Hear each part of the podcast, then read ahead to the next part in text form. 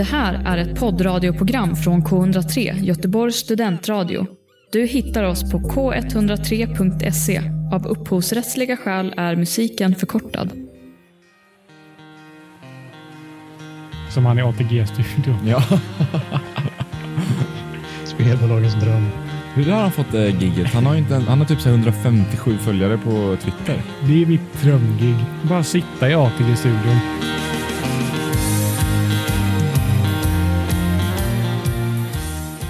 Hej och välkomna till Fotboll kommer hem. Detta är 20 avsnittet som jag tänkte vi skulle fira på något väldigt minimalt sätt. Eh, ett av dem är att jag känner att varje person inte längre behöver säga sitt namn, för jag hoppas ni har koll på vilken röst som tillhör vilket namn. Så i studion idag saknar vi en, det är Jesper, resterande är här, det är jag, Harry, det är Daniel, det är Karl och som vanligt i Alingsås har vi Adam. Eh, 20 avsnitt eh, grabbar, likt Sporthuset som gör detta varje avsnitt. Vad har vi på eh, 20, Daniel? Det första jag tänker på när jag tänker på 20, det blir ju vem som har nummer 20 i Tottenham just nu och det är Dele Alli. Det är ganska... Alltså blekt. Ja, det är blekt och lite deppigt, men det är det första jag tänker på. Och Adam, du har väl en sak du verkligen tänker på när numret 20 kommer upp i huvudet? Ja, först och främst antal ligatitlar som United har, det är 20 stycken och sen eh, blir det ju ganska osökt så att jag tänker på Robin van Persie som tog det numret när han kom för att han sa att han skulle ta den 20 titeln med klubben och det gjorde han. Karl, har du någon roligare shout än så? Ja, jag har en väldigt speciell relation med nummer 20, för det är mitt nummer när jag, när jag lirar fotboll. När du gjorde, Ja. vad du gjorde i Degerfors? Exakt, när jag gjorde kaos i Degerfors. Eh, så fint nummer, vackert nummer. Ja, jag tycker faktiskt om nummer 20 också. Jag har lite roligare, men eh, kanske tråkigare för många. Men Varberg, som tidigare nämnt, är ju en innebandystad har verkligen varit. Vi har ju legendariska Magnus Svensson som hade nummer 20 som eh, eh, bringade, om det är tre eller fyra SM-titlar tidigt eh, 2000 till eh, hem till Varberg. Han var ju var ikon i denna lilla stad Varberg. Men eh, nog eh, om 20 tänkte jag säga. Mer än så firar vi det inte. eh, det har spelats fotboll. Ska vi gå raka vägen in på detta? Eller vad känner ni? Kör. Ja, det är ingen idé att, det är ingen idé att vänta. Vi kör. Då ska vi inte ösla någon tid. Första matchen, om jag minns rätt, är kanske den roligaste också. Det gjordes sju mål, varav fem från West Brom och två från eh, Chelsea. Vilken jävla Sam Allardyce gör fem mål. Det, är- vem trodde det, Daniel? Nej, inte jag i alla fall. eh, och oavsett, eller även fast Chelsea tog ett rött i första halvlek, så fem mål på den solida backlinjen som Tuchel har, eh, har jobbat fram eh, under de första veckorna han har varit där. Det, jag, jag, jag såg inte matchen, men det måste varit sånt jävla haveri bara. De måste ju gett upp. Ja, verkligen. Jag läste också att det var ju de första målen som Tuchel eh, släppte in på Stamford Bridge sen han kom. Och det Ja, blev det är hela stört. fem. Ja, mot West Brom också. Riktigt stört. Ja, men West Brom eh, kanske vi har avvecklat tusen gånger, men har de något att spela för eller? De är redan ute. Jag vet, jo, men det borde de väl ha, va? Ja, ja, Ja, jag tänker mer, finns jag, det, jag, men teoretiskt. Jag Ja, jag tänker med. mer, vad känner ni? Tror ni det finns Jaha. ingen chans? Eller? Nej, nej, nej, det finns ingen chans. Nej. Men det är klart de har något att spela för. Ja, men ja. Adam, eh, det finns väl en spelare i West Brom eh, vars inför säsongen var ganska upphåsad. Sen har det väl inte varit så mycket produktion, men eh, han gör två mål denna matchen. Om, nu glömde jag namnet snabbt, men det är eh, Pereira. Pereira, säga. Pereira, ja. Han Rafinha, gjorde ju två mål och två ass. Så, um, han var väl deras poängkung i Championship. Han gjorde väl, tror jag, minst tio assist i alla fall och ett par mål på det också. Så ja, som du säger, han var högt håsad men har inte gjort jättebra ifrån sig den här säsongen, även om han har varit bland de bättre i West Bromwich. Hur svårt nu det är så var ju detta hans eh, stora match för säsongen hittills. Eller vad? Är det en spelare som ett lag som, eh, ja, ett av de andra bottenlagen som till slut stannar, kommer de plocka honom eller tror du han åker med West Brom ner till Championship eller är han alldeles för duktig? Han är ju för bra för att haverera, eller haverera, men och, eh, åka ner ända ner i Championship igen. Jag tror absolut att det kan till och med vara mittenlag som kan tänka sig honom. Har ingen på rak arm, men det finns ju garanterat klubbar som har lite högre ambitioner och bara hålla sig kvar som eh, kan ha nytta av en sådan spelare. Han eh, är ändå så pass bra tycker jag av det jag har sett. Jag säger Leeds. Han passar i Leeds. Leeds har ju gubbar där. Ersätter Rafinha kanske? Nej, men Harrison till exempel, han är ju på lån. Det är ingen Leeds-gubbe. Nej. Jag känner honom. Om vi Jag snackar mittenlag kan vi lika gärna ta upp Arsenal. Ödegaard är ju inte där nästa säsong. jag vill ha han i Arsenal. Det har väl alla i Arsenal. Nej, men eh, ja, eh, jag har väl inte sett mer än bara den matchen egentligen om det kommer till hans eh, fina prestationer så är ju det det lilla jag har fått se av honom, men det var ju ganska mycket på de Mm. 90 minuterna. Eh, så ja, Arsenal kanske är ett nummer för stort egentligen, men eh, så som vi spelade i veckan så vill vi nog ha vem som helst. Jag tänker att eh, Porto vart ganska sugna på att spela matchen som kommer spelas ikväll. Då. Vi spelar in onsdag. Eh, när de såg den här matchen. Tror du de blev det? Ja, eller varför inte? Eller jag tänker att eh, jag tänker alltid så om, säg att Tottenham ska möta Arsenal till exempel och matchen innan så gör Arsenal en liksom platt match och är så jävla dåliga. Då tänker jag, åh nej. Då, då kommer de liksom rusta och verkligen, liksom, det här får inte hända igen. Direkt matchen efter. Vad vill man ha då? Att de ska vinna med 5-0 och gå in Exakt. kaxiga typ? Nej, jag vet inte, men det känns just en sånt haveri som Chelsea var med om. Det känns som att de kommer inte tillåta Porto att göra Jag förstår vad du Någonting. menar. Det är ju ett så pass stort haveri att man tänker att det är en engångsförteelse. Liksom. exakt. Eh, Men eh, det är också som Karl säger, vad vill man ha? Vill man ha att de ska vinna 4-0 och Nej. komma in med? Du har en poäng. Eh, Så det är poänger åt båda håll kanske. Oh, ja, ja, jo. Men ja, Champions League ska vi inte gå in på eh, eh, alldeles för mycket, men mer om den matchen kanske vi inte har. Eh, Jag vet inte. Nej, det var ju kul att Chelsea tar poäng. Mm. Och det är en sån grej kommer alltid känns som i, bland nya tränare. Det är väl bara att det har kommit så sent med Tuchel. Ja, eh, verkligen. Eh, Och så, det är ju massa saker som spelar in. Alltså det är, Thiago Silva går ju som sagt sönder. Sen är de ju bättre, West Brom, än, eh, eller sönder. Han går ut menar jag på rött. Ja, exakt. Det är Eh, det de jag tänkte säga. någon- Jag, jag har inte sett någonting, men han det känns som att han ska vara liksom ledar, ledaren där och varit skadad jävligt länge. Och är det, är det först, var det första matchen från start efter skadan? Ja, det, Det var det, jag ganska säker Ja, på. och att han det går in där och gör, tar ett rött, tar två, två gula i första halvlek känns jävligt. Om jag konstigt. får steppa in som eh, Ja. låta kaxig, men som har sett matchen. Ja, jättegärna. Så eh, han är ju fan skitbra första 25. Ja. Skitbra som en skit, mittback kan vara på Ja. 25 minuter. Men han ser verkligen ut att leda det där laget får jag ändå tycka. Och sen är det ju det är ju Jorginho som sätter dit han i alla fall en och en halv av de två gula korten han tar. Första måste han ta, eller det är en sån frispark som man vill att någon ska ta, Mm. kan man väl säga. Eh, och sen så vill man aldrig att någon tar ett gula, men det är verkligen inget, det är, inga dum, det är ju dumdristigt såklart, men det är inga blunders han gör, utan han sätts i väldigt dumma positioner. Eh, så jag, eh, han, jag tycker han var bra tills, eh, tills det hände, men vad fan, ett rött kort är ju svårt att försvara.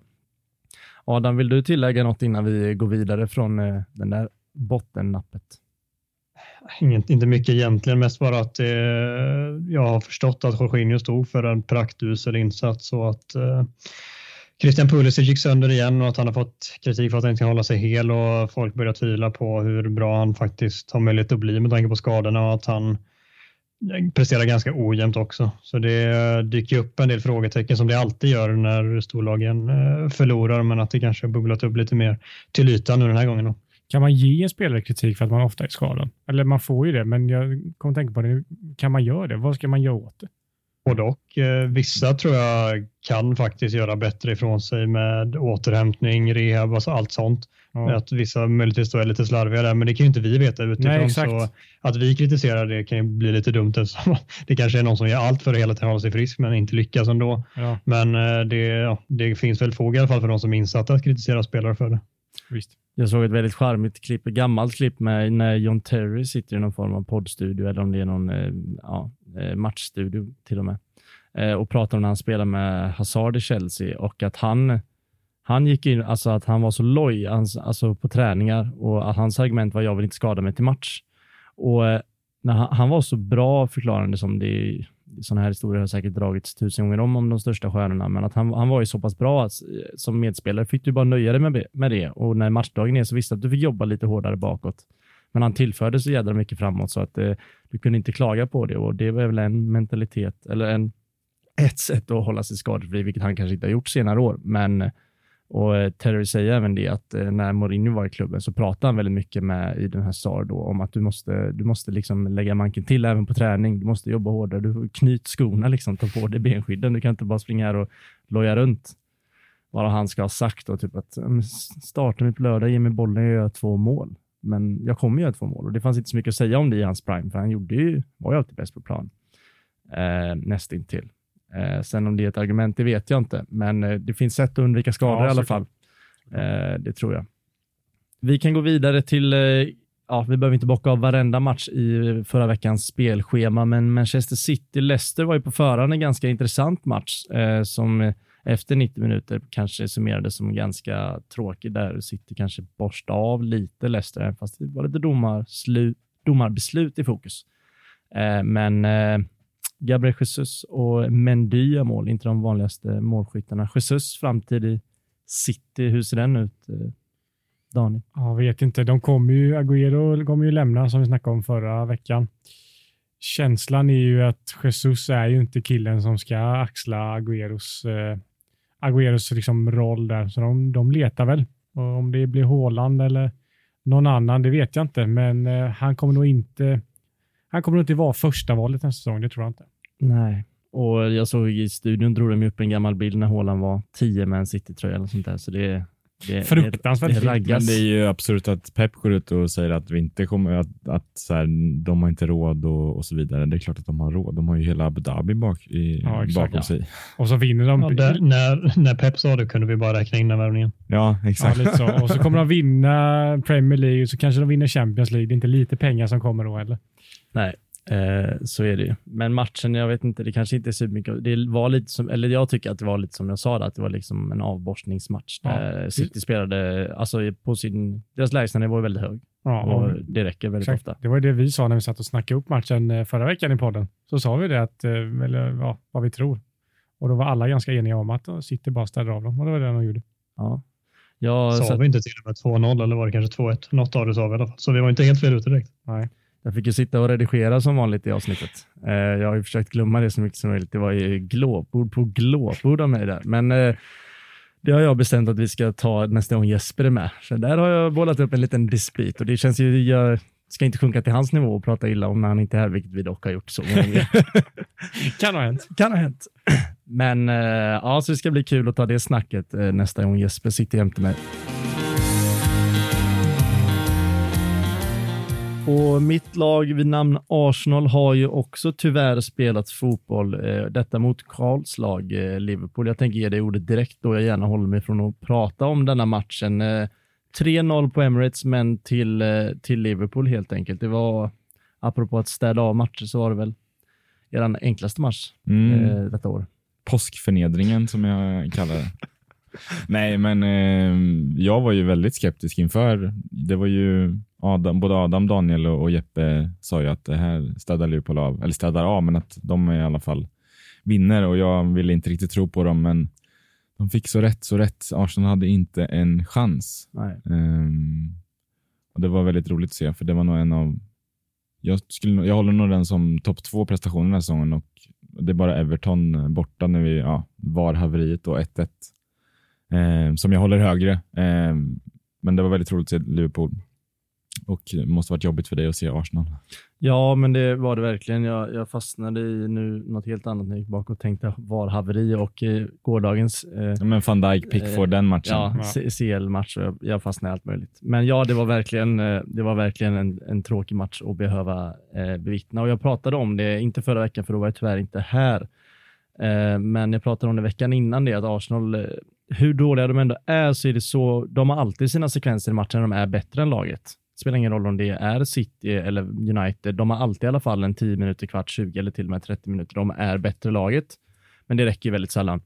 Eh, men det hade vi inte alls, utan det var ju 90 minuter där vi var det sämre laget och ni mer eller mindre körde över oss, även fast ni, ja, det var en jättebra insats, men det var inte liksom världens bästa Liverpool heller, tycker jag inte.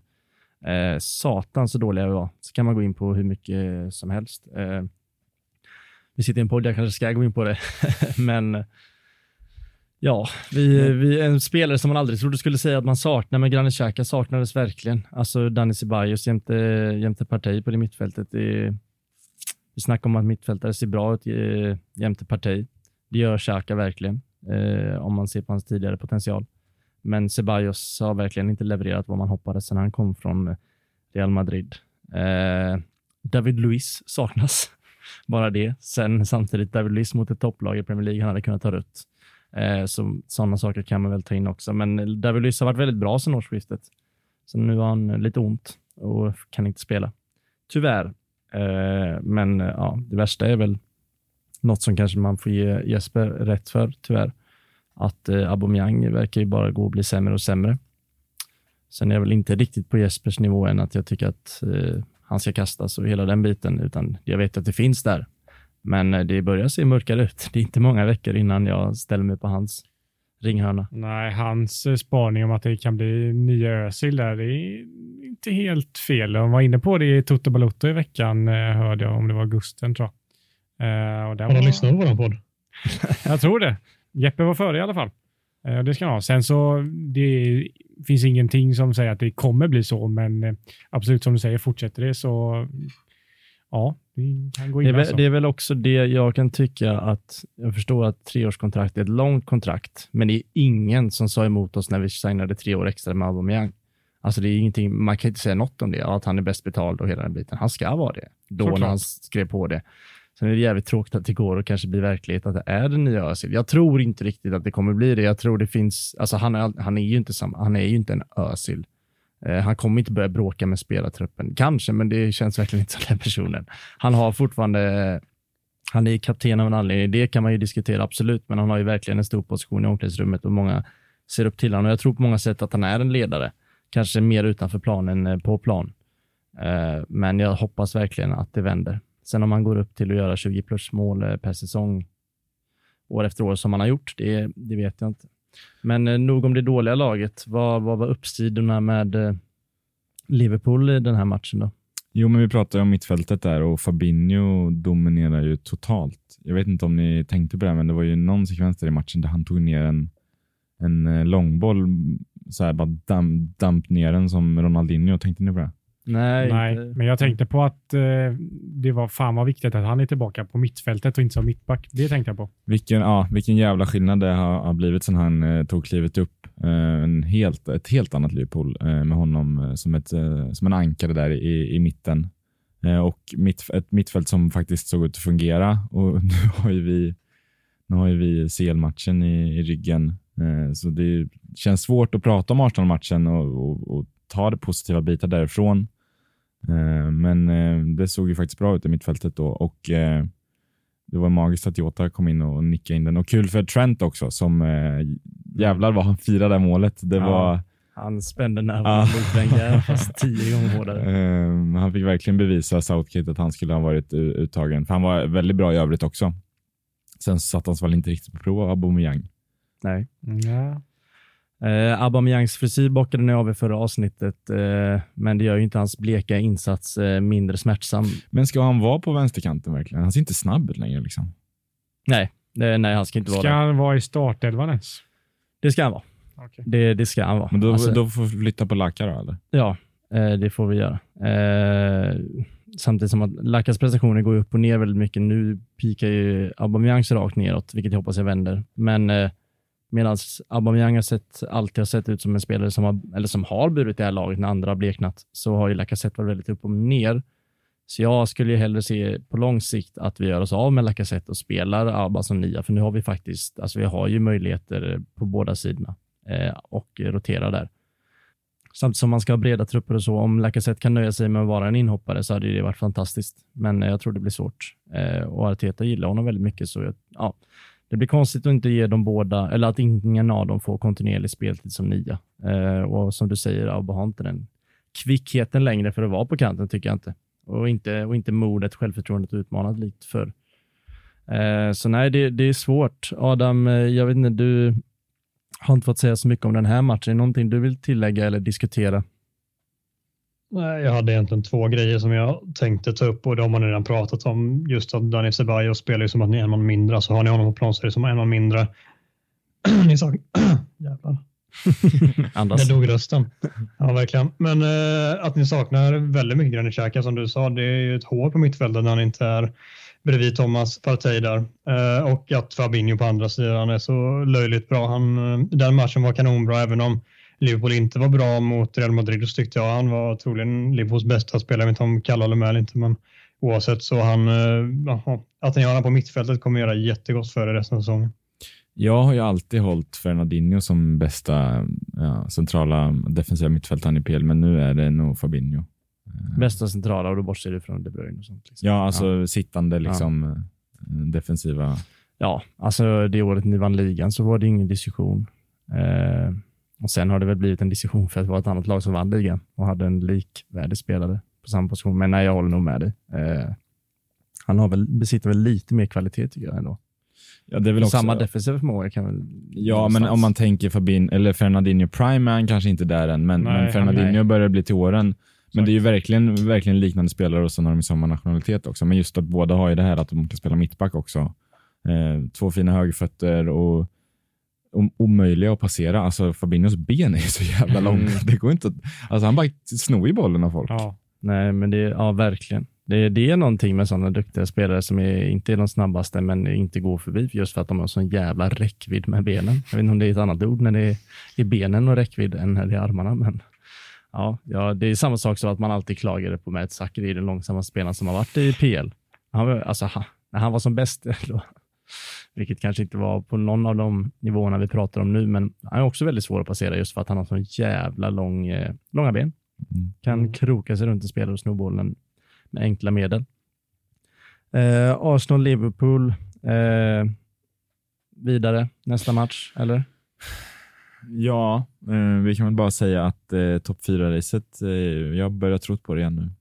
Ja, vi kanske ska Mm. summera lite mer. Vad, vad, att- vad gör den här matchen? helt Ja, enkelt det var lagen? väldigt viktiga poäng och i och med att Chelsea tappar poäng och Tottenham tappar poäng så det är verkligen, Och verkligen. Everton. Ja, alltså det, det är ett hett race på riktigt med fem lag liksom. Mm. Mm. Och West Ham är väl hetast av dem. Ja, Mm. det är det. Eh, och på andra sidan Arsenal, eh, vad säger ni om, jag tror, jag vet inte om vi gjorde exakt samma tippningar, men vi gjorde en tippning för ganska många omgångar sedan direkt efter årsskiftet där och då satt ju vi, jag tror alla var runt nionde plats med Arsenal och Jesper var 13. Vad, vad är närmast för Arsenal, tror ni? Vadå? Jespers tipp eller våra tipp? Jaha, nej, våra tipp. Jag tror fortfarande de kommer att hålla sig i 9, 8, Mm. 10. Tror jag. Det, de kommer inte sjunka som en sten, det tror jag inte. Nej, det känns ändå någonstans som att det finns lite för mycket kvalitet. Men eh, också, det känns så va? Ja, och sen, vi har pratat om de här lagen så mycket nu, men en sista sak jag skulle vilja lufta är ju att man har, bör, det har börjat komma, man har börjat komma till insikt med att man inte kan dra argumentet att vi inte har några pengar och sånt längre, för att vi har fan värvat skitfint de senaste två fönstren. Eh, varav en spelare som Pepe är ju bara en ren alltså, bluff. Jag vet inte vad jag ska kalla det. Alltså, det är ju verkligen inte gått och blivit någonting. Sen tror jag kanske det finns något, men det ska, det ska redan finnas något. Ja, för de pengarna ska det Ja, ja. eh, och Partey har ju varit eh, bra, men är ju skadad hela tiden. Eh, så där är också, är också paj. Alltså det är fan. Så riktigt besviken på att man, innan kunde man alltid dra det argumentet. Nu funkar det inte heller. Vi ska prestera så jädrans mycket bättre. Vi ska ju liksom nå nya nivåer med ändå vissa värvningar vi har gjort. Men så är det med det. Det har ju även spelats fotboll eh, på eh, St. James Park, Daniel. Eh, ditt lag har åkt på en skalp och släppt in ett sent mål om jag minns rätt. Ja, och tappat 2-1 till 2-2 och bara tagit med sig en poäng därifrån. Ja, Bale kommer in sent. Det är väl de här lagen han ska spela mot, eller vad var det du? Ja, det är, det är min åsikt i alla fall. Eh, det är inte José Mourinhos åsikt. Eh, varför vet jag inte. Om det är något med att han, eh, att han spelade 90 i veckan med Wales, att han inte riktigt klarar av att spela från start. Jag har ingen aning varför han inte startar. Eh, och jag har heller ingen aning om varför han inte kommer in tidigare. Eh, det kan jag liksom inte svara på. Eh, även fast jag satt liksom så att var frustrerad redan innan paus att Bale inte var på plan istället för Lo Celso som jag inte tyckte hade en, en bra match. Men eh, ja, vi, vi på förhand så, så här, West, eller West Ham, Newcastle är ju ett jävla pissgäng och alla liksom kör ju över dem. Och om man kollar så här expected goals och sånt, de är ju sämst i ligan på i alla sådana grejer. Så det ska ju bara vara att städa av och det jag vet inte, vi gör ju två mål på dem. Och Det är det man kan kräva av Tottenham, men sen att vi släpper in två mål, det är så jävla dåligt. Eh, och det, nej, det var en av de sämre försvarsmässiga insatserna, för vi hade ju bud på att göra fler mål. Kane hade någon i stolpen också. Eh, så att, jag, jag kan inte klaga på att vi inte gör mer mål egentligen, men det är att vi inte kan Alltså, jag vet inte vad han håller på med, Mourinho. Det är så jävla konstigt att det inte går... Jag, jag, jag vet inte vad jag ska säga ens. Nej, men det, är, det är så sjukt att han liksom är känd för att vara tränaren som kan sätta ett försvarsspel och hans, eh, hans spelare, hans lag, ja, de släpper inte in mål och de är så jävla stabila och solida.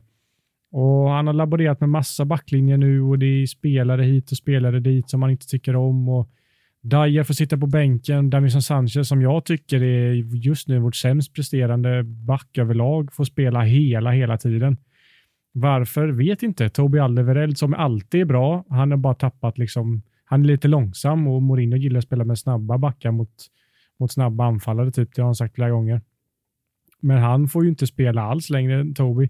Om det har att göra med att hans kontrakt går ur i sommar, vet ej, kanske. Det är så jävla mycket som jag jag ser ju bara, vi kan ju ställa ett lite bättre lag på banan som ja, inte hade gjort, för det första målet till exempel, det är bara Davinson Sanchez fel egentligen. Det är lite Tangangas fel också. Men Tanganga gör i övrigt en jättebra match och tycker, jag tycker han ska vara vår högerback nu. Han är bättre än både Doherty och Aurier. Det är lite tragiskt. Ja, det är jättetragiskt. Med den förhoppningen man hade på Doherty inför säsongen. Verkligen. Dock också inte tragiskt för att det, Tanganga är ja. en Tottenham-kille och många snackar om att det ska vara nya Ledley King och sådär. Så det är skitkul att han är bra, liksom. han håller absolut. Men ja, det är som Karl sa förut, det är den här topp 4-striden. Jag har liksom tänkt att säsongen är över, tänkte jag ju, har jag tänkt för flera veckor sedan. Typ när vi åkte ut mot, i Europa League. Att säga, ja, nu är det bara att packa ihop den här säsongen och så foka på nästa. Men det är det ju faktiskt inte. Det är ju skittajt i topp 4-racet och vi är fan med där och då är det ännu mer frustrerande att vi går ut och gör en, en insats som är helt oförsvarbar. Alltså. Ja, det känns som du har dratt många eh, tidigare utlägg kring matcher, vad som har gått bra eh, och så har du varit inne på det taktiskt och vad som har gått dåligt. Så jag förstår att du inte har eh, allt för mycket att säga. Men jag har frågor kring Alderweireld. Mm. Just för att jag vet inte om jag läste detta eller hörde det i någon annan podd, men han är ju någon form av frysbox. Eh, det går inte att säga något annat om. Eh, och Jag tror Mourinho ska ha fått frågan, om jag minns rätt, och ska ha sagt att det är liksom av skäl att han har varit på landslagsuppehåll, var inte redo för spel och typ kom sent, han inte göra det här obligatoriska coronatestet, har inte tränat i veckan, var en av sakerna han sa. Vilket blir lite roligt just för att eh, då, jag tror det var Frida som skrev, Frida Fagerlund skrev någon text efter matchen, att han, han var ju på träningsanläggningen. Det finns ju bilder där eh, ifrån. Eh, vilket är lite konstigt. Och sen Det har ju varit mycket kring honom, men den högsta nivån han har haft så känns det konstigt när det havererar ganska mycket i den backlinjen att han inte testas och se om han kan bringa hopp i det igen. Ja, nej men eh, exakt som du säger. Det var också fattat som att Mourinho sa att han, eh, han, miss, han och Orier missade eh, coronatesten så han kunde inte vara med i truppen, men båda var liksom på träning och hade tränat med laget innan. Så jag kan vara Classic Mourinho. Ja, ja visst. Uh, men jag håller med dig. Han sitter inne på supermycket rutin som verkligen behövs. Jag gillar att vi spelar med Joe Rodon till exempel, för jag tycker också han har varit, han har varit ganska bra. Men nu när det är så här svajigt, vi måste ha någon som, som har varit med länge. Och, alltså jag, min åsikt, eller jag tycker egentligen att vi borde spela med, med Alderweireld och, och Dyer. Det var de som gick jävligt bra i höstas. De, har spel, de, har spel, de känner varandra, spelat med varandra länge. Flera år liksom i Tottenham. De snackar med varandra, de är tydliga, de snackar med liksom hela laget. Davinson Sanchez och Rodon har ingen kommunikation. De pratar inte med varandra. De, jag vet inte om Davinson Sanchez kan engelska så bra. Jag har ingen aning. Eh, det, Men de direktivorden som man får ja, lära sig, de ska det, man ju det är klart, ha. Det är klart han, kan. Det, ja, det är liksom. klart. Men att han, att han ska liksom styra... Nej, det håller inte och framförallt när det ser ut så. Det går inte. Vi måste ja, spela med de som har rutin. Mm. Helt enkelt. Låter så frustrerad som Jesper brukar låta efter Arsenal. Ja, poäng. men det är ju just så efter. Det är alltid så när man har chansen. Som Chelsea tappar poäng, Everton tappar poäng, Arsenal tappar poäng. Vi kunde ju gått upp innan West Ham-matchen så kunde vi legat på en fjärde plats om vi bara vunnit borta mot Newcastle, ligans sämsta lag. Och så gör vi inte det. Jag förstår liksom inte grejen. Klart att det är en Arsenal-spelare som kommer att kvittera då i 85 minuten. Du var, mm. tvungen, du var tvungen att smyga in jag det. Jag tänkte gå in på det snart, vilket jag kommer göra, men Karl, du har något eh, på hjärtat tror jag. Jo, men jag tänkte på att det måste ändå kännas någonstans skönt om att det går dåligt för då blir Mourinho sparkad. Lite som vi pratar om med Solskär ibland. Att nästan som man vill att de ska missa CL så att då kommer det hända något långsiktigt. Det är klart Mm. att ni vill spela CL nästa säsong, men om man tänker långsiktigt så kanske det är bättre att José inte lyckas få bra resultat med sig. Mm. Ja, det är ju de första tankarna som kommer efter en förlust. Att säga, ja, ja, det kanske är ett bevis på att han inte ska vara tränare i Tottenham. Samtidigt som att det kommer hela tiden nya rapporter om att det är fel på spelarna, att det är truppen som ska rensas i sommar och Mourinho ska få en sommar till. Och det, Ja, men jag känner igen frustrationen kring det. Alltså, mitt lag har inte vunnit ligan på 15 år. Ditt lag har aldrig vunnit en titel. Det känns jobbigt. Alltså, jag hatar ju det här att man ska tänka långsiktigt. Man ska vinna nu. Det är det man vill. Man, jag, man, jag orkar inte mer säsonger där man går runt och havererar mellan sjätte och tionde plats. Liksom. nej, men problemet är ju att, eller för mig, är vinna titel har ju aldrig varit något som jag kan kräva av Tottenham. Men det är just det att vi så uttalat säger att vi ska nu, du vet, bygga nya arena och sådär. Att så uttalat gå mot att vara liksom en världsledande klubb, en storklubb, ta det steget och så gör det här liksom. Och att inte våga agera som en storklubb också, som antagligen hade gjort och sparka Mourinho. Kolla på Chelsea. Det jag hatade jättemycket, men i vissa fall så gör man kanske rätt i att sparka en tränare som inte lyckas ge resultat. För att fotboll är en resultatdriven bransch och jada, jada, jada. Eh, ja, så att när man tog in Mourinho, jag förstod verkligen varför. Nu har inte det fallit väl ut och det är kanske dags att omvärdera och kanske gå tillbaka till vad som är Tottenham och vad som gjorde Tottenham så framgångsrika under Pochettino. Eh. Jag såg lite statistik från matchen som säger det mesta om Newcastles insats, men framförallt Tottenhams. Att Newcastle hade en expected goals på 4,3 vilket är det tredje högsta något lag har haft på hela säsongen och det högsta som Newcastle har haft, alltså lätt som de har haft sedan 2016. Det är en stor, stor skillnad där. Ja, det är helt sjukt. Och det är också så jävla frustrerande att höra intervjuer efter att Mourinho tar inte på sig något ansvar överhuvudtaget för det här. Det är bara spelarnas fel. Så att, eh, ja, även fast det känns som att Tottenham kanske är den klubben som är mest haveri, så ligger vi fortfarande före Liverpool och Arsenal, vilket är, känns så konstigt att tänka. Eh, Men så är det ju faktiskt. Och det, fin- all, det finns allt inte- att spela för. Förlåt, kom det inte rapporter idag om att typ Harry Kane är den, sista, alltså den enda av de här stöttespelarna, de viktigaste spelarna i truppen som fortfarande har förtroende för Mourinho att det är liksom om det tappar de nästa tiden så kommer det inte vara någon återvändo men just nu så är Kane fortfarande på rätt sida för Mourinhos del. Ja, kanske. Jag, det har jag inte läst, men jag, kan, jag kan typ förstå det, för att i den här Tottenham-dokumentären som vi fick se förra säsongen, så det finns ju en scen där, där Mourinho och Kane pratar med varandra när Mourinho kommer. Och Mourinho säger bara, om du är kvar här, så liksom, jag kan få det att explodera. Den är, den är så jävla lökig. Ja, den är riktigt lökig. Han säger jag kan ta det till Messi, Ronaldo-nivåer. Exakt. Alltså. Men också, kolla på Kanes säsong. Absolut. Var, det är Kanes kan, bästa säsong i Tottenham någonsin. Mm. Eh, och det tror jag säkert Kane kan tacka Mourinho jättemycket för. Ja, och då är det ju svårt att ställa sig emot honom trots att resten För av truppen Kane är det jättesvårt att göra Ja. det. Eh, och ja, det är som ni säger, det kan bero på hur mycket som helst. Men eh, Mourinho känns inte som att han har det i sig för att ta er till en liga eller CL-titel, Inte- tyvärr. Inte en chans. Så något måste ju ske. Ja. Hansi Eh. Flick vill jag in. Jag läste rapporter om att han det har skurit sig med bayern ledningen Ja, ja. Jag vill att han ska till Tottenham. Det bestämmer vi nu.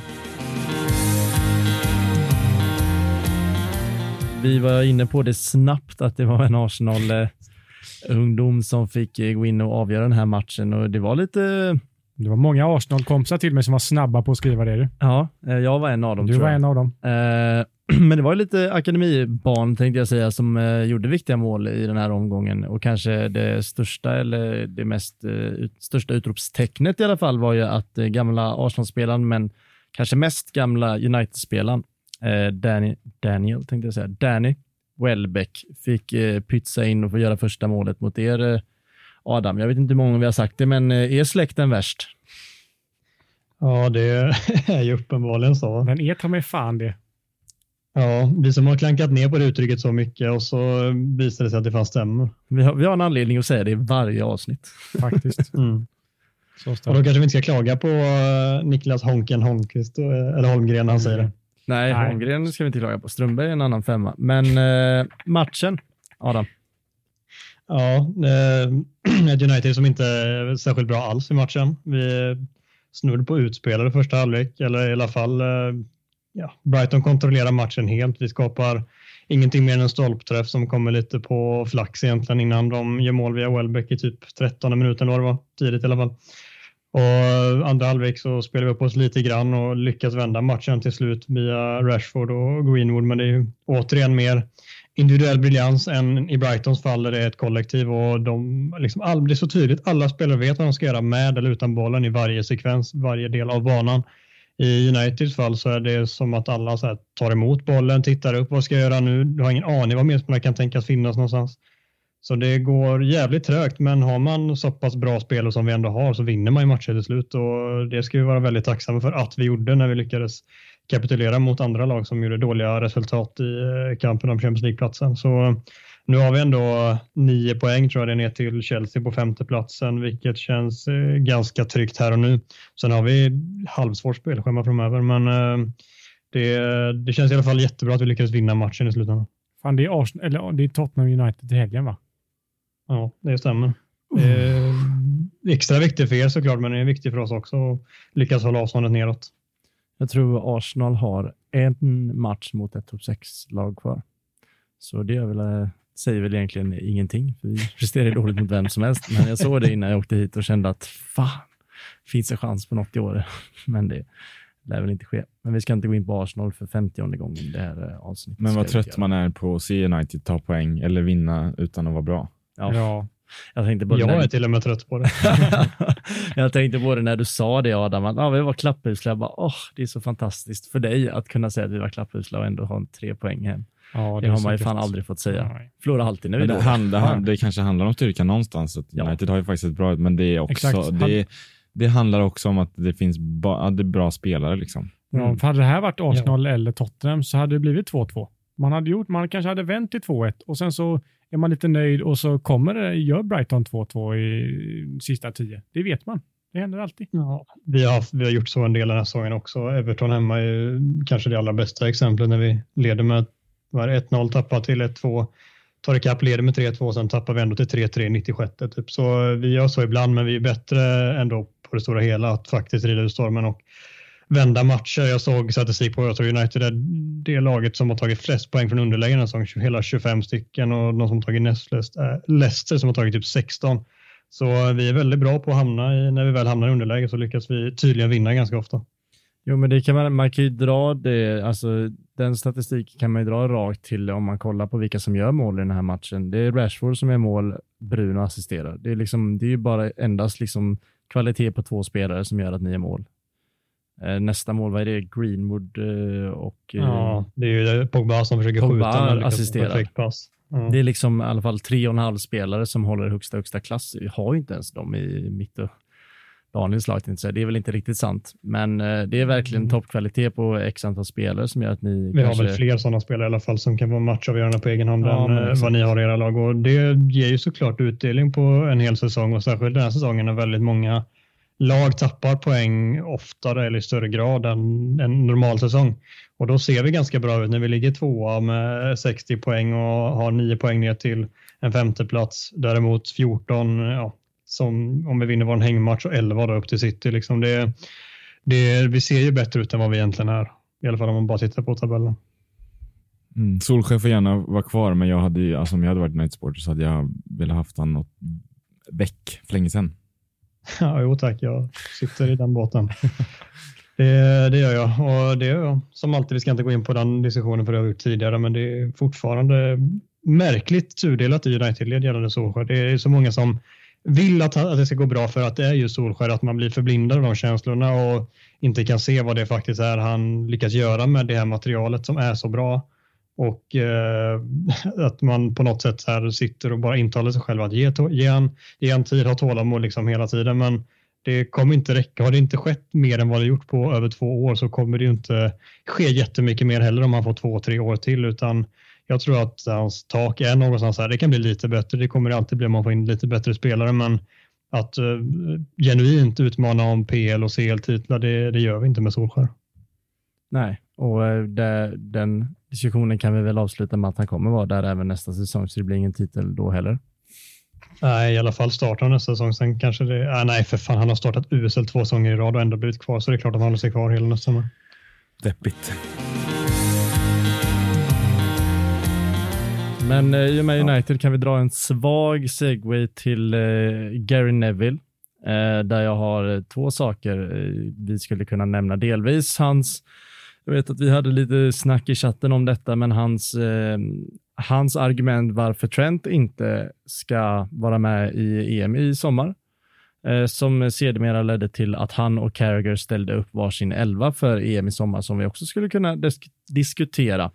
Men eh, Trent Alexander-Arnold kan vi bocka av först. Karl, du eh, nämnde detta i chatten och tyckte lite ändå att han var lite, du ändå tog liksom, eh, Ja, jag tyckte, hård. jag tyckte var att hård. det var eh, sjukt sagt av Gary. Alltså absolut att han inte, att han eh, inte vill ha med Trent eller att han håller Reece James och Kieran Trippier högre. Det får han väl göra, men att han då har som argument att Trent inte skulle prestera i de bästa matcherna när England möter den bästa, de bästa anfallarna. Jag menar, Trent har vunnit Champions League och spelat högerback och spelat, har spelat två CL-finaler. Han har mött Ronaldo, han har, mött, alltså de, han har ju mött de bästa spelarna. Slagit ut PSG. Det var så kul för att Neville hade ju Mbappé då i Frankrike som, som motivering. Eh, liksom, hur ska Trent göra när han möter Mbappé? Han har ju mött Mbappé med PSG liksom och klarat det. Eh, sen så har ju, som jag nämnde tidigare, så har ju vi eh, eh, Liverpools eh, CL-kvartsfinal mot Real i, i ryggen och då blir det svårt att liksom motivera att Trent ska, ska vara med i den här truppen för att det var ju en otroligt svag insats som Men han hans stod för argument igår. var ju innan, innan den här matchen spelades. Mm. Alltså Gary Neville. Men faktum är att det, jag, det har ju inte gått eh, Trent obemärkt förbi den här diskussionen och det såg, såg ut faktiskt riktigt som att han hade ett svagt självförtroende när han gick in i matchen. Verkligen. Och även som ni sa förut eh, mot Arsenal där han firar ju rejält eh, efter Mm. vilket mål det nu var. Mm. Eh, att han, han bryr sig verkligen. Han, det tar på honom. Mm. Det syns. Det tror jag verkligen. Men det är ju den här diskussionen kring, för att framåt kommer man ju alltid leverera, men det är väl att Gary Neville påstår att han av de fyra högerbackarna kommer eh, prestera sämst bakåt och det inte funkar i Gareth Southgate 11. Det vet jag inte varför det inte skulle kunna göra, men ja, då ser han väl Kyle Walker och kanske till och med Reece James som eh, en bättre pick. Grejen är att när Neville sitter där och argumenterar så säger han ju att så här tror jag att Gary Southgate tänker och kommer göra. Men sen när han får frågan, eh, alltså när han ska ta ut sin egna trupp, då har han ju med Trent. Hur han Mm. själv hade gjort, då hade han med Trent och Kyle Walker. Men när han får frågan om hur han tror att Gary Southgate tänker, det är då han tar upp de här argumenten med, Eh, med Trent mot de stora, ja, men mot de bästa spelarna, liksom, när han blir isolerad mot, eh, en mot en mot de spelarna i, i försvarsspelet och att han kanske inte får samma skydd i ett eng, engelskt landslag som han får av eh, Henderson och Fabinho i Liverpool och som han har fått i de eh, matcherna i Champions League då, till exempel. Ja, nej men exakt. Vi tyckte ju lite uh, olika där, men jag håller ju med dig just om att det blir lite konstigt där i studion just för att Gary, Gary Neville är väldigt tydlig med att så här tror jag att Englands huvudtränare kommer resonera. Medan Jamie, Car- Jamie Carragher är väldigt intresserad av hur resonerar du? Och medan då Gary Neville menar med att det spelar väl inte så stor roll, för nu pratar jag om hur jag tror det kommer se ut. Och så blir det lite, lite rufft där i studion, eh, vilket var lite roligt. Men sen har de ju då tagit ut varsina elva Eh, något vi kan stanna vid är att Luke Shaw startar i båda dem, till skillnad från våran eh, Adam. Så ja, de, eh, de har ju fattat grejen. De har lite mer eh, kött på benen eh, när det kommer till eh, fotboll än vad vi har kanske. Eller vi, Ja. vi andra förutom dig. Nej, nej, men fan det är tycke och smak. Jag tycker givetvis att han ska starta med tanke på hans säsong i ryggen och Ben Chilwells senaste månader har ju varit riktigt svala, så för mig är det givetvis att så att Shaw ska starta. Men det var Jamie Carragher satte väl Jack Grealish på högerkanten före både Rashford och Sancho va? Mhm. Jajamän. Yes. Mm. Han tog väl inte Nej. ut Sancho ens? I I truppen. truppen. Mm. Det minns jag inte. Det vore ju sinnes. Det var Jag Gary Neville som inte tog ut Sancho. Ja, jag det vet inte vad Carragher gjorde, men Nej. Neville gjorde det inte. Nej, precis. Men det är ju bara för att han har ingen aning om Tyskland antagligen. Jävla inskränkt engelsman. Troligen inte. Nej, jättekonstigt. Jag Ja, tror men det är ju Neville hade med. Greenwood istället för Sancho, vilket jag kan tycka är fel såklart. Ja, men en annan rolig liten pick i den elvan, det är ju en pick, apropå pick, det är att Jamie Carragher har Pickford i mål. Båda Medan- hade Pickford. Nej. Neville har uh, Just, Dean jag, Henderson i mål. jag har sett trufferna, inte elvan. Ja. Sorry. Eh, Pickford i mål eh, hos Carragher och eh, Dean Henderson i mål hos eh, Gary Neville. Vi tog väl Pope där va? Mm. Mm. Japp. Vad, jag står ju fast vid att jag ser mycket hellre Pope Mm. eh, än de två. Mm. Framförallt eh, Pickford kanske. Det känns som att eh, båda, alltså det går inte för dem att vara objektiva. Alltså Gary Neville och Carragher, att, att de vill ju inte, Neville vill ju inte plocka Liverpool-spelare och, och Carragher vill ju inte plocka United-spelare. Det är Nej. ganska tydligt. Så att eh, därför har väl Carragher inte plockat Henderson, för Henderson eh, borde ju ändå gå före Pickford kan man ju tycka. Ja. Mm, Man kan tycka det. Ja. Sen är det väl frågan om de resonerar vad de vill eller vad de tror och hela den här grejen. Ja. Men det där var väl ändå vad de vill när de satte en 11 är jag ganska säker på. Ja, det var det. Detta var deras egna. Ja, Men då, eh, det jag skulle säga kring detta, alltså jag tycker ju oftast att Jamie Carragher faktiskt har bättre och mer träffsäkra åsikter än, än uh, Gary Neville har. Men eh, i det här fallet så Team Neville utan tvekan Henderson ska stå runt det. ja, nej men det, det, av de två så ska han göra det. Precis. Eh, så kan vi väl summera det. Jag har inte elvan framför mig, så jag minns inte om det var något mer vi kanske borde diskutera kring deras Nej, men det var de två stora var Grealish Ja. och eh, ja, Luke Shaw då möjligtvis, men eh, målvaktsfrågan. Li, lite intressant att båda har ju Henderson i mittlåset. När är han fit for fight? Och jag har inget exakt datum, men det är absolut till EM. Är det ju, alltså han kommer spela den här säsongen. Liksom. Ja, men jag vet inte om det är liksom inom nästa match eller något. Nej, så, så- nära är det inte. Nej. Nej. Ja, ja, men Men Samma med Declan Rice tror jag. Han är borta typ en månad nu, men är ju redo till mästerskapet i alla fall. Mm. Var han också i bådas elva då eller? Jag är rätt säker på, jag för mig att det var båda, båda hade med både Henderson och Rice med Mount framför. Kan jag kanske får jag lite kött på benen om att vi ställer upp något alldeles för offensivt mittfält. Ni vill ju absolut inte ha Declan Rice där. Det är för tråkigt. Mm. Ja, det kanske är lite tråkigt. Eh, jag har faktiskt en sista match jag skulle vilja diskutera. Eh, West Ham har ju spelat mot Wolves och det kanske inte är de två sexigaste lagen på förhand, men det är två spelare, ett i var, en i vardera lag som jag tycker är, eller som vi kanske alla tycker är väldigt intressanta. Och det är ju Jesse Lingard i The Hammers och eh, vi har Adama Traoré i Wolves. Eh, båda står ju för eh, framförallt en sekvens var där de gör, eh, där de gör ett helt mål. Kanske Lingard står för en och en halv eh, till och med. Men först och främst, har ni sett, jag tar Adama Traoré först, har ni sett hans assist? Adam känns inte som jag behöver fråga, för det känns som du ser allt. Du kan väl förklara kanske? Ja. Nej, men då är det att han får ju, han får ju bollen felvänd precis utanför sitt egna straffområde i princip. Bara märker att jag har lite tid att vända upp här och har Zuzek kommer framför honom. Varav han bara petar bollen och löper med sina ja, med all, alla muskler och full fart. Zuzek försöker stoppa honom genom alltså, regel, alltså regelbrott, liksom dra i honom, men det går inte. Han är ju inoljad och allt det där.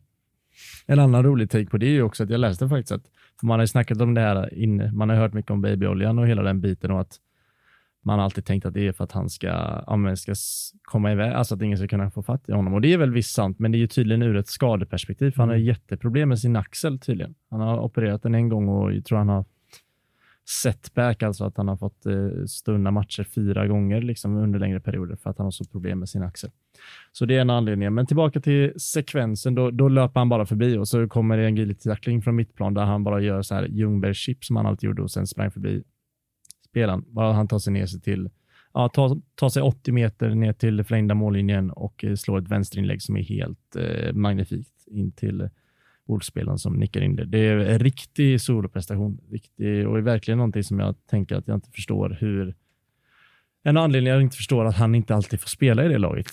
Han, Han, har ju varit pissdålig nästan. Ja, det är, Nej, han Alltså, har inte det- fått spela den här säsongen. men det är väl för att, att han har varit dålig. Han har 21 starter då. det är ändå Ja, kul. Och- hyfsat. det Han det var hans första assistspelarsäsongen så det finns ändå fog att säga att han inte varit lika bra som innan. Nej, det kanske är Det- det argumentet. Det är det som är grejen, va? att han gör, eller förra säsongen var det inte det, då fick han ju mer um, Mm. consistency. Men, uh, oj, engelska här.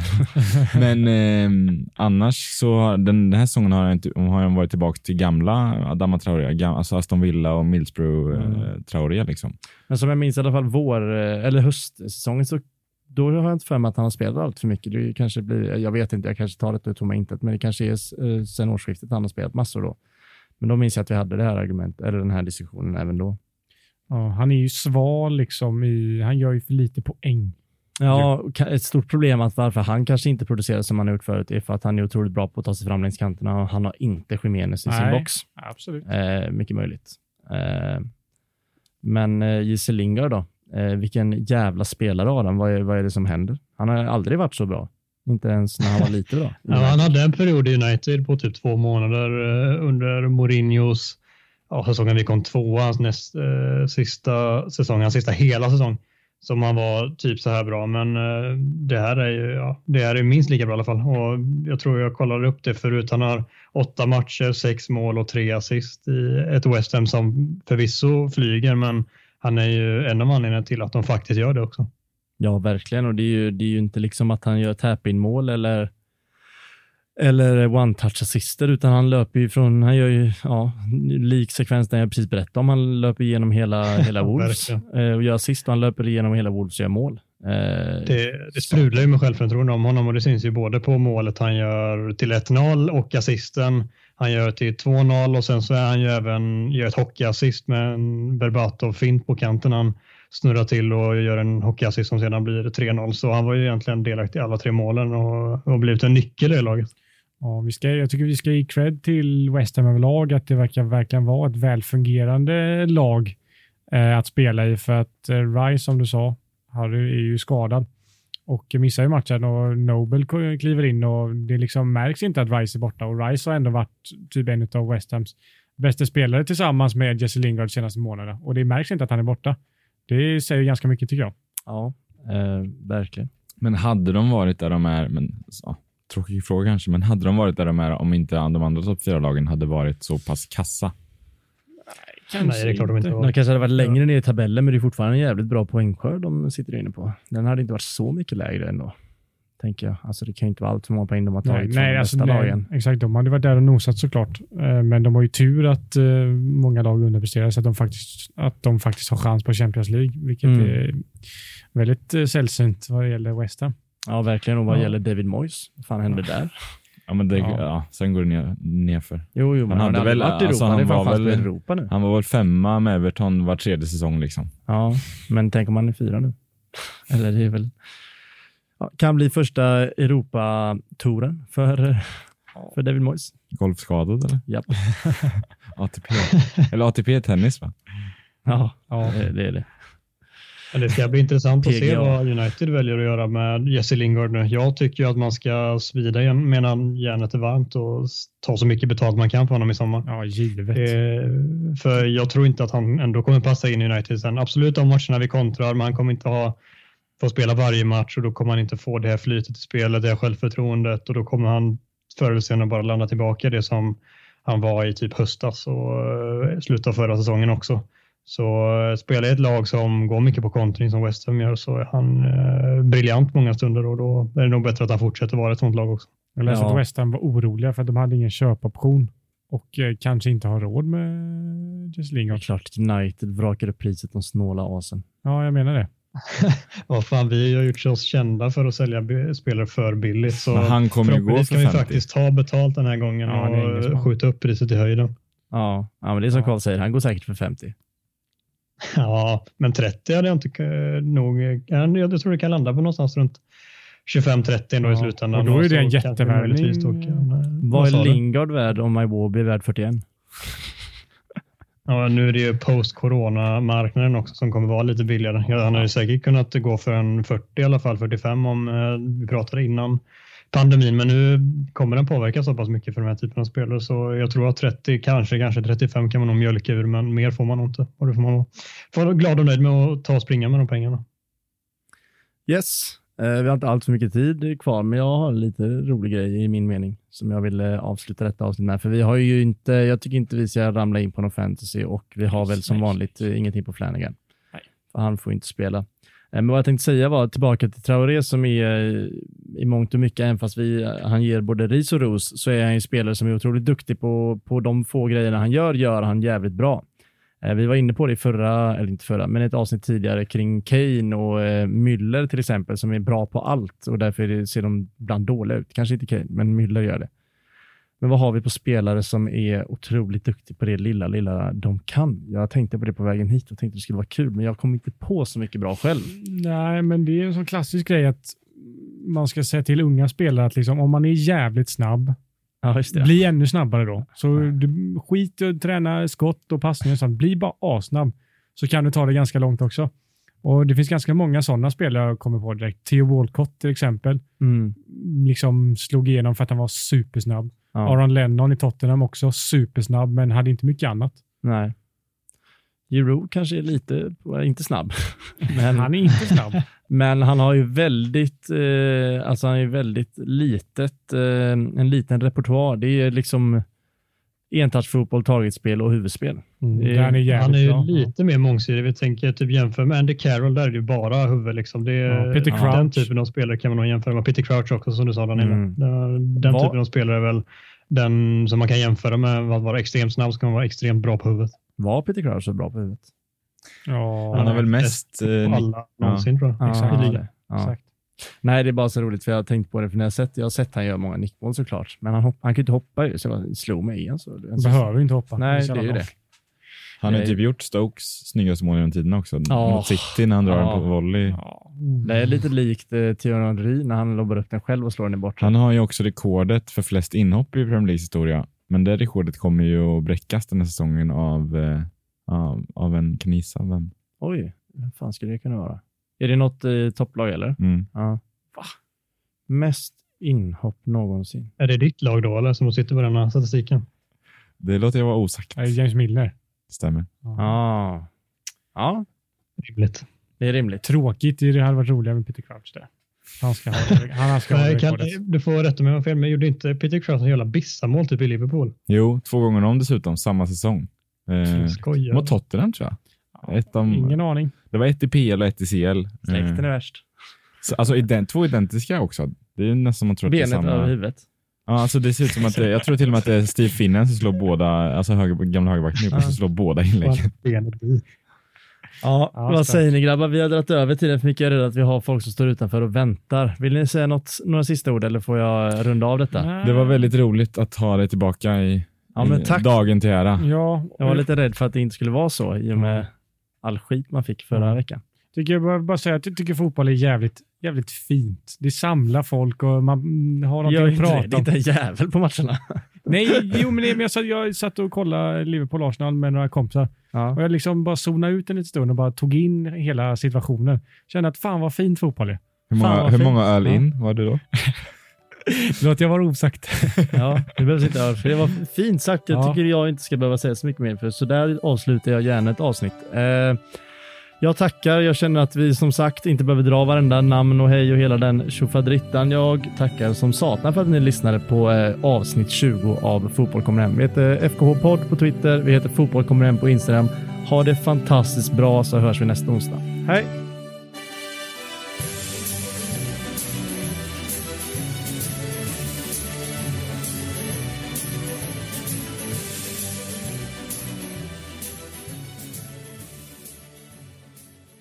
Du har hört en poddradioversion av ett program från K103.